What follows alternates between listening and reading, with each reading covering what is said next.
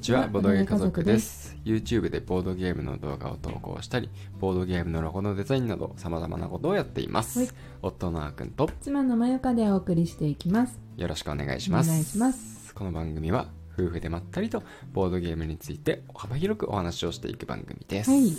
今回もうん僕がプレイしたボードゲームのうん感想というか、うんねあのーおしゃべりをしていこうと思いまおす願いします いろいろゲームマンの戦利品をやっていていいですねうーんすいませんね僕だけ、いうんいいですよや申し訳ないと思ってますよねいつかねうんやってもらいたいあの本当にあうのん体験したボードゲームが全部面白いから、どんどんどんやってもらいたいんだけどねやりたいよすいませんね僕ばっかいりいんですよ はい。ということで、はいえっと今回はうん「豆と共にあれはいはいはいは」い、ね、うんあのーまあボードゲームのお話をしていこうと思います、ホイゲームズさんだっけそうホイゲームズさんだね、の、はいはいうんなんかいつも豆に関するボードゲームを作ってらっしゃうんうんうんうるんサークルさんなんだけども、うん今回はねあのー、まあ、紙ペンゲームうんを作っていらっしゃるとうんいうことで結構話題になってうんで現場でも完売してるみたいだねうんううん、んいいんだねなんかあの見てたツイートで見てた、ずっと制作段階からうんうん結構そのあのロゴをさ制作されてる長谷川鳥さんうんうんもあのロゴの制作過程とかをツイートしててうんそうだからすごい印象はある、ああそうだねうん、紙ペンゲームは相変わらずというかうんちょいちょいやっぱりあるね、そうだねうんやっぱり出てくるね毎回なんかそれなりにそれなりにって言っとくね失礼かうん、なんかあのなんていうの注目されるような作品がうんうんあの必ずうなんんかここのとこあるろよ出ねてくる感じがしてうんほいほいねでこれはうん豆と共にあれってなんかジャックと豆の木的なうんうん感じうんうん育てるの木をいやえっとね豆はねあのリソースだねだね豆がリソースそうそう資源の一つだね、うんうんうん、まあ、その豆感はその資源が出てくるっていうところとあとあの、まあ、その国の名前、うんみんなね一つの国に属するんだけどそれぞれ別のそうそうそうそう、うんまあ、人数が99人までできるから、うんまあ、あの それ国の数以上になったらまあかぶってもいいよってことにはなってるけど、まあ、基本的には別々のね、国をやると。自分でどこの国か考えるってことまあ、自分で決めてもいいしランダムでもいいしそこはそのメンバーで決めましょうとああいやもうでも入ってるわけカードがそうそうあなたは何々国ですっていうそううそうそうそうそううっていうのが99枚うん。えっとね、えそれは6枚。ああ6あ個6国がある。あそれでそうそうそうそう。 うんそれでで、その国の名前が、うんなんか一応豆っぽい感じ。うん豆っぽいって何 まあ、あの厳密に言うと豆じゃないのも混ざってる。どういうこと例えば、うん、えっとね、ちょっと待ってね。豆っぽいって何あのカシューとか、うんカシューナッツあるじゃん。あそういうことねそうそうそうそうそう そうそう。なんかタピオカっぽいのとか、あピーーナッツっぽいのとか、そういうこと、なね、んかマカダミアっぽいのとかあー豆っぽいってそういうことか、まあそうそうそうそうそうはいはいはいはいあそんな感じなんだうよんうんね。うんで、まあだから豆感を出していうんうるんとうんいうことだね。うんまあ、タピオカは芋だろっていう指摘がね、うんゲーム中もあったんだけども、うんまあまあまあ豆っぽいから全部豆っぽいん でもう豆の世界だとういうんことでいいと思います、うんはい、突っ込むのは野望だと思い ます、はい、ということでねで、まあ、その国ごとに一応ね、うん特殊能力があって、うんまあ、それをね使ったり使わなかったり、まあ、自由にやっていくとうんいう感じなんだけど、うんまあ、ゲームとしてはね、うんまあ、拡大再生産な感じだったね、うんで、えっとまあ、資源が牧草っていうのと、うんあと豆と、うんであとお金ってあって、うんで最終的に、まあ、あのよくある感じで、うん勝利点をこうたくさんうんあの集めた人が勝ちとうんいう感じになっています、うんで、えっと自分のターンにできるのはその、まあ、3つのアクションのうちの1つでうんその牧草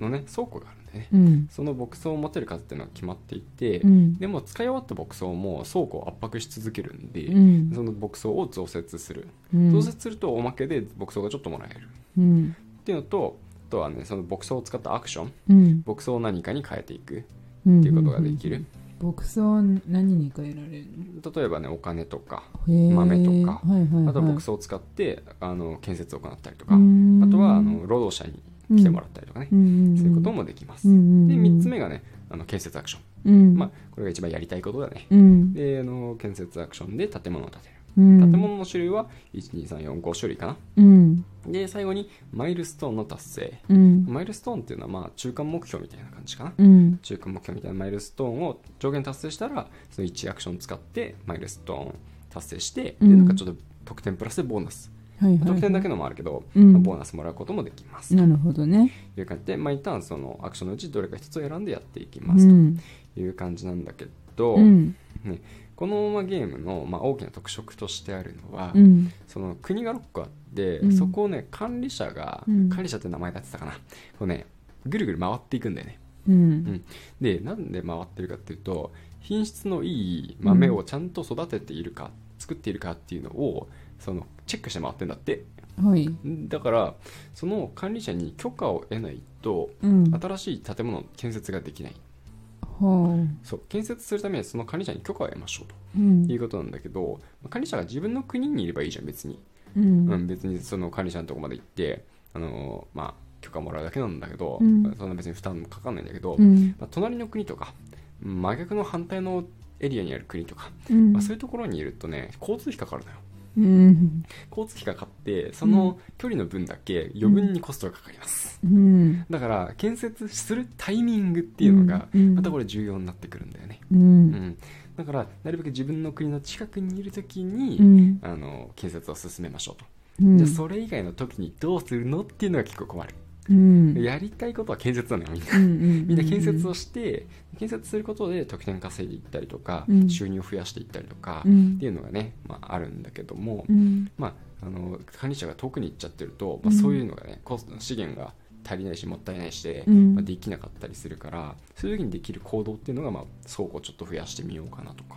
ねそれってさすごい人数多くやった時はどうなるのあ大丈夫6個の国しかないからああ国自体はそうそうそうそうああそういうことかそうそうそうそうそう、はいはいはいでその国のエリアっていうのはあらかじめみんなのマップの中にも書いてあるからああそれ今あの例えばね99人でやったとしても、うん今当事者はこの国にいますっていうのだけ分かればあの計算できますそれランダムそれともあ順番に回っていく一定に回ってくる順番に回っていくうんうんうんそうそうそうそうなるほどねそうなんだよねじゃあもちろん自分の国にいる時もあるからそうそそうそうそうの時に建設できたう、らん、一番いいんだねそうだからそれを狙ってね、うんみんなやっていくかな、はいはいはいその時に資源がちゃんとあるように 忙しいねその管理者もさ一人で さ一人かどうか知らないけど ねなんか団体かもしれないけどねそこはね、世界中をさ巡ってるわけうんだよね、世界はそうねこの世この界世界がを6個の国しかないのかどうかもよくわかんないけど、 わかんない大名行列みたいな感じかなもしか したら、うん なるほどねそうそうそう面そう白いなうんそうなんだようね、ーんやってる感じはどんどんな感じサクサクあそうだねまあ割とそんなね、あうのん考えるか考えるけど、うんなんかねあの苦しいとか悩ましいとか、うんまあ、まあ苦しさは最初ちょっとあったかな、うんだけどねそんな重重くないかな頭が疲れるってほどではない、ああだそかうら、なんまあだあねのちょうどいいやりやすい感じのうんうんうんサイズかなと、時間自体はねそんな2時間とかかかるものじゃなくて、うんまあ、1時間あれば終わるかなっていうぐらいな感じだから、うんうんうんそうそうそうそうそう比較的やりやすいしでね、うんうんううん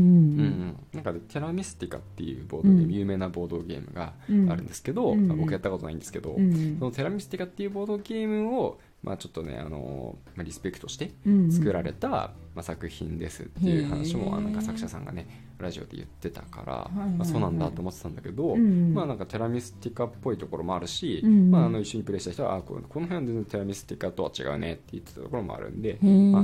あのリスペクトしつつ結構独自性もあるんじゃないかなと。うーん思いますなんかその遊んだ後のさうんこの紙を持って帰ってきたけどさうんうんうんすんごいいろんな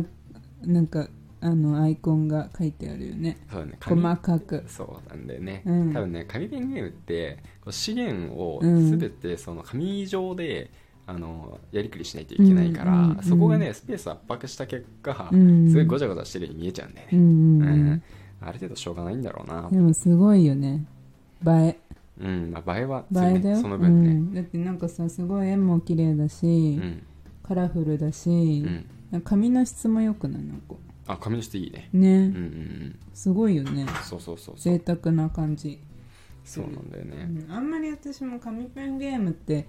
やったことないんだよなうんあーくんはほら前もなんだっけ横浜新商店だロールライト、うんうん、やったねもうね紙ペンでやってるしそうそうそと今回私が後悔の時代をねううんダイス版を買っちゃったから 新作の紙ペンゲーム買ってないから、うんま、逃してるんだよねまたそうだねうんそうだからやってみたいなって思ってないよねあんまりうちに紙ペンゲームうちにはないねねそうだね確かにないかこうなこういうがっつりした紙ペンゲームってない、メモをしないとやっていけないとかはあるけど、うんうんそうだねまあ、うんデクリプトが紙ペンゲーム半分ぐらい